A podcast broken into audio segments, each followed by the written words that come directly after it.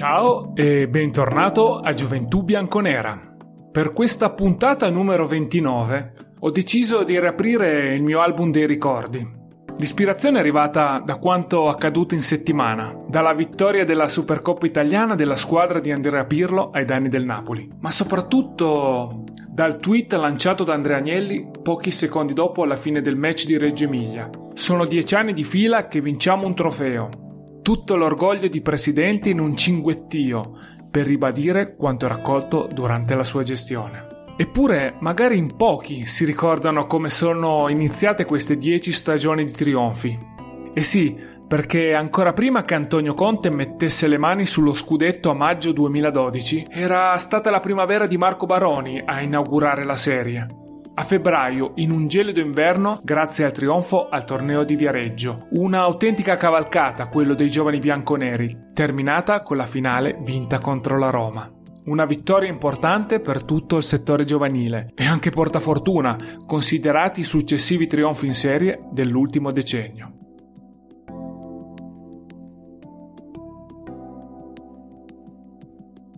Quando sorge? La prima alba del 2012 ha un che di beneaugurante per la Juventus. L'anno appena iniziato ha tutte le condizioni per attendere il futuro con ottimismo. O meglio, per far tornare quanto prima i fasti del passato, il recente, ma anche quello più remoto. Insomma, sembra arrivato il momento di cancellare quello zero alla voce titoli che la gestione Andrea Agnelli si porta dietro. Il figlio del dottor Umberto ha riattaccato la spina a una tradizione della casa, quella di un Agnelli alla carica di presidente.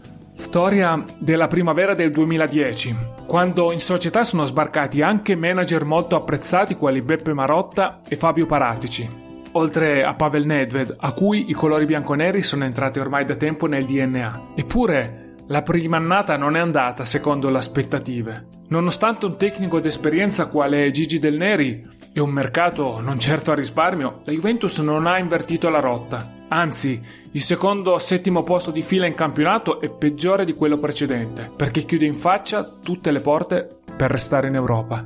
Ma l'aria è cambiata nell'estate 2011. Lo sbarco di Andrea Pirlo ha fatto schizzare in alto l'indice qualitativo del gruppo, ma soprattutto l'ingaggio di Antonio Conte in panchina è stata un'altra trasfusione di juventinità a tutto l'ambiente seguita da un altro evento destinato a dare uno shock positivo a tutto l'universo legato alla vecchia signora. Con l'inaugurazione dello Juventus Stadium, l'8 settembre diventa il giorno dell'orgoglio bianconero, il punto di non ritorno, lo sguardo rivolto a un futuro che in quel momento nessuno può immaginare quanto sarà esaltante. In una serata speciale la vecchia guardia ritrova gli stimoli sopiti e i nuovi arrivati capiscono fino in fondo dove sono sbarcati. I risultati sono subito confortanti. Al momento di mandare in soffitta il 2011, forse per molti lo scudetto è un traguardo non considerato ancora alla portata, ma una cosa è certa, e l'hanno capita tutti, anche lontano da Torino. L'era dei settimi posti è finita, la Juventus è tornata a fare la Juventus. Ma a fianco della prima squadra c'è un altro gruppo che sta crescendo davvero bene. Si tratta della formazione primavera. La rivoluzione societaria del 2010 ha toccato anche il settore giovanile. In ogni società in cui sono approdati, Marotte e Paratici hanno sempre considerato il vivaio un serbatoio vitale per la gestione sportiva e anche per quella economica. Nella figura di responsabile viene promosso Giovanni Rossi, una vita da calciatore spesa sui campi di provincia e un'esperienza manageriale maturata nel Sassuolo, società che ben presto inizierà a far capolino nel calcio che conta. La nuova politica per il settore giovanile cambia rispetto al passato. Il mercato diventa vitale, il budget a disposizione cresce e Vinovo approda un nutrito gruppo di giovani pronti al grande salto, molti dei quali provenienti dall'estero. Proprio mentre Conte prende le redini della prima squadra, per la primavera viene scelto Marco Baroni, uno che, proprio come Antonio, ha lasciato segni indelebili da calciatore, contribuendo da protagonista agli ultimi successi del Napoli di Diego Armando Maradona. Lasciato il campo per la panchina, il tecnico toscano ha iniziato a maturare un bagaglio di esperienza notevole, quello che ci vuole per il definitivo salto di qualità della principale formazione del vivaio. Coadiuvato in questo dal preparatore fisico Andrea Grello e dall'allenatore dei portieri Ferdinando Scarpello, due professionisti che hanno già raccontato la loro storia a Gioventù Bianconera. Quella targata 2011-2012 è una primavera che ha carte di valore nel suo mazzo. Le annate 1993 e 1994 sono state prolifiche fin dai tempi della scuola calcio, tirando su i vari Rubin, Schiavone, Emanuello, Margiotta, Padovan e Lanini, oltre al fuoriquota Libertazzi, anche lui, insieme a Gianluca Rubin, già conosciuto in altre puntate del podcast. Negli anni al gruppo si sono aggiunti tanti talenti arrivati da fuori Piemonte, come Liviero, Spinazzola, Ruggero e De Silvestro, o Stefano Beltrame, giunto dalla vicina Novara, fino all'approdo della nutrita schiera di ragazzi stranieri. Dal portiere rumeno Branescu al difensore islandese Magnusson, dal terzino svizzero Untersee al centrale francese Guanò, fino al centrocampista ghanese Cipsa, portato dal Sassuolo dallo stesso Giovanni Rossi. In più, all'inizio del 2012 a Baroni vengono messi in mano altri due possibili crack, il brasiliano Gabriel Appelt e il marocchino d'Olanda Wasim Boui, acquistato dall'Ajax su spinta di Mino Raiola. Proprio come i grandi, anche i ragazzi hanno fatto un corso accelerato di amalgama. Superate le prime prevedibili difficoltà, la squadra ha mostrato segnali incoraggianti.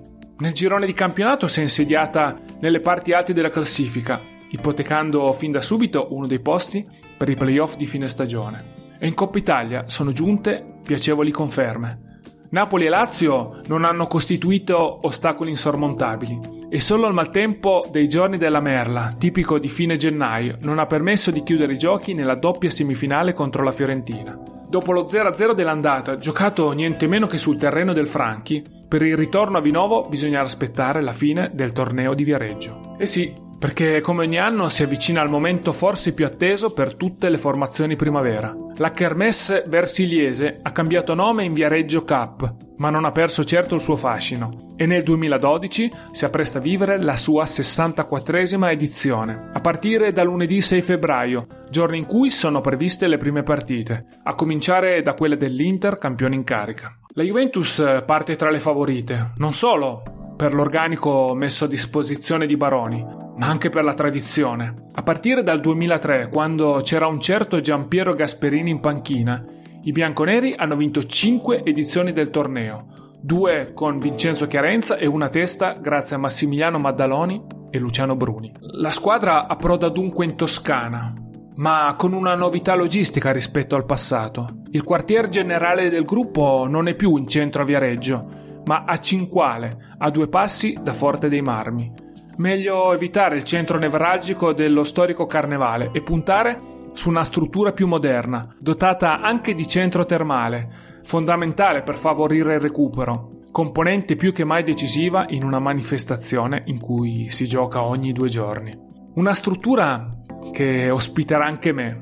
Per la prima volta da quando sono nell'area comunicazione del club ho la possibilità di vivere il torneo da vicino fin dall'inizio e di assistere da testimone diretto a ogni tappa vissuta dal gruppo. Le partite naturalmente, ma anche le varie sedute di allenamento tra una gara e l'altra. Eppure quei pochi momenti di svago concessi. Ne ricordo uno in particolare. Subito dopo la vittoria della semifinale contro il Parma in calendario sabato 18 febbraio. In serata era in programma Juventus Catania di Serie A allo Stadium e tutta la comitiva si trasferì in un ristorante della zona. Un'occasione per festeggiare tutti insieme il successo del pomeriggio e caricare le pile in vista della finale di due giorni dopo, ma anche per guardare in tv la partita della prima squadra. Qui erano impegnati anche Marchisio e De Ceglie, due ragazzi proprio come loro, che il grande salto lo avevano già realizzato. Ma torniamo al torneo. Per la prima fase dell'edizione 2012, la Juventus è stata sorteggiata nel girone 4, con i laziali del Città di Marino, i danesi del Nordirland e gli australiani della Pia Laicard. Raggruppamento non certo proibitivo, ma la storia del Viareggio è lastricata di sorprese, soprattutto nella gara d'esordio. Per i bianconeri la prima è addirittura fuori regione, in Liguria, alla Spezia, in quel picco che nel 2007 ha ospitato la Juve nel campionato di Serie B. Uno stadio vero che nel 2012 si è già convertito al terreno sintetico. Una possibile incognita in più di cui tenere conto. ma i ragazzi di Baroni si lanciano nella nuova avventura nel migliore dei modi. Sulla carta il Norgelland dovrebbe essere la rivale più insidiosa, ma finisce seppellita sotto 6 gol. Ruggero segna il primo gol del torneo su rigore, seguito poi da una doppietta di Padovan e dalle reti di Beltrame, Bui e De Silvestro. Buonissima la prima, una sorta di ipoteca per il passaggio del turno, seguita da altri due successi di misura, non senza qualche insidia. Per la seconda, contro gli australiani, si gioca sul centrale di Viareggio.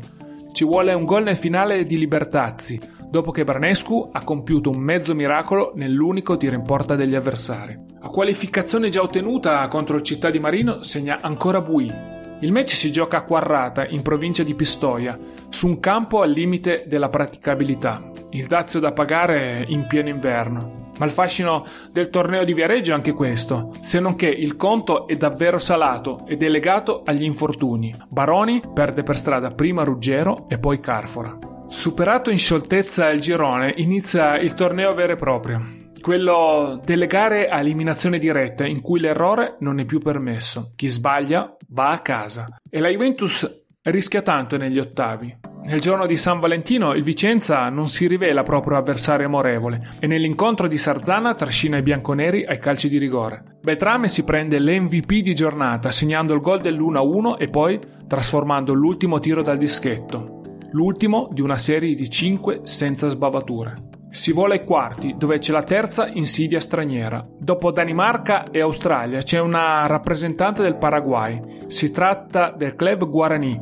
che ha stromesso ai rigori la Samp. Si torna alla Spezia. Il match è duro, come succede sempre con le formazioni sudamericane. Vola anche qualche colpo proibito. Come col Vicenza i bianconeri vanno sotto, ma trovano quasi subito il pari, con Guanò in incursione offensiva su azione d'angolo. Nella ripresa è De Silvestro a spostare gli equilibri, prima che Bui regali un'altra perla. Sinistro da tre quarti campo e pallone sotto la traversa, imparabile. E semifinale, con l'unica pecca di un doppio giallo a Padovan che dovrà saltare la sfida con il Parma. Con cinque partite giocate in dieci giorni, le tossine si accumulano, con le emozioni per i turni passati a mettere da parte un po' di stanchezza.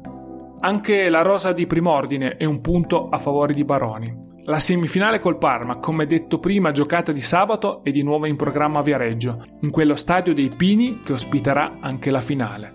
Il Parma di Fausto Pizzi è la sorpresa del torneo, dopo che ha estromesso prima i campioni uscenti dell'Inter negli ottavi e poi ne ha rifilati tre al toro nei quarti, negando così un possibile derby. E anche in semifinale gli emiliani si dimostrano ostici. Per avere la meglio, Bisogna aspettare l'85esimo, quando Spinazzola la insacca con un colpo di testa in tuffo che vale il biglietto per la finale. Finale che sarà contro la Roma, che batte la Fiorentina in un altro match che si allunga fino ai calci di rigore. Lunedì 20 febbraio saranno quindi bianconeri e giallorossi a contendersi la 64esima edizione della Coppa Carnevale. E lunedì 20 febbraio lo stadio dei Pini di Viareggio è al centro dell'attenzione del calcio italiano. L'impianto è gremito di tifosi, ma soprattutto di addetti ai lavori, come succede ogni volta in queste occasioni. Direttamente da Torino arrivano Gianluca Pessotto e Beppe Marotta per assistere dal vivo al match e provare a festeggiare il primo traguardo della nuova gestione sportiva. Per la Juventus è sicuramente l'ostacolo più duro. La Roma è guidata come sempre da Alberto De Rossi, papà di Daniele, grande professionista e persona squisita, come ho avuto modo di constatare di persona in un paio di circostanze. La squadra che ha tra le mani è un'autentica corazzata. Lo si capisce ancora oggi, a quasi dieci anni di distanza guardando i nomi. Romagnoli, Politano, Matteo e Federico Ricci, Viviani, Verre, Barba, Sabelli, vi dicono qualcosa? In più De Rossi può permettersi di lasciare fuori anche Ciciretti, punito per un'espulsione rimediata nel corso del torneo. Anche la Juve di Baroni si è dimostrata compagine di qualità, un gruppo apparso anche molto migliorato nelle due settimane trascorse in Versilia. Il match è praticamente deciso nella prima mezz'ora. Le firme sul tabellino dei marcatori sono quelle di Beltrame e di Padovan, ma in entrambi i gol c'è lo zampino di uno Spinazzola cresciuto a dismisura. Non a caso, a fine gara verrà anche insignito del premio di miglior giocatore del torneo. A riposo si va sul 2-0 con i bianconeri che hanno sfruttato bene due ripartenze e che con un po' di cinismo avrebbero anche potuto farne altri per chiudere definitivamente i giochi. Come da copione la Roma rientra in partita nella ripresa con Piscitella che pesca l'angolo dove Branescu non può arrivare. Manca mezz'ora, la finale è di nuovo in bilico. Politano sfiora al pari in un paio di affondi, ma anche i bianconeri potrebbero allungare ancora con Spinazzola. Tra un'emozione e l'altra si arriva fino al 94esimo, quando Bergonzi, arbitro designato per la finale, fischia tre volte. La Juventus batte 2-1 la Roma, vince la 64esima edizione del Viareggio, l'ottava della sua storia, la sesta in meno di dieci anni e non sarà l'ultima della serie. Ma soprattutto la primavera di Marco Baroni regala la prima grande soddisfazione ad Andrea Agnelli e alla nuova Juventus. Una soddisfazione che potrebbe essere anche doppia, sulle ali dell'entusiasmo per la vittoria del trofeo, appena tornati di nuovo i giovani bianconeri sistemano anche la Fiorentina e conquistano la finale di Coppa Italia. Contro chi? La Roma naturalmente. Lo Juventus Stadium e l'Olimpico faranno da cornice per altre due sfide tra le rivali. Con esito ribaltato, saranno i giallorossi a imporsi, prendendosi anche un altro sfizio, diventare i primi a uscire vittoriosi dalla nuova casa bianconera. Ma quel successo a Vereggio del 2012 resta nella storia del club e dopo la recente conquista della Supercoppa firmata Ronaldo Morata, torna a risplendere più che mai.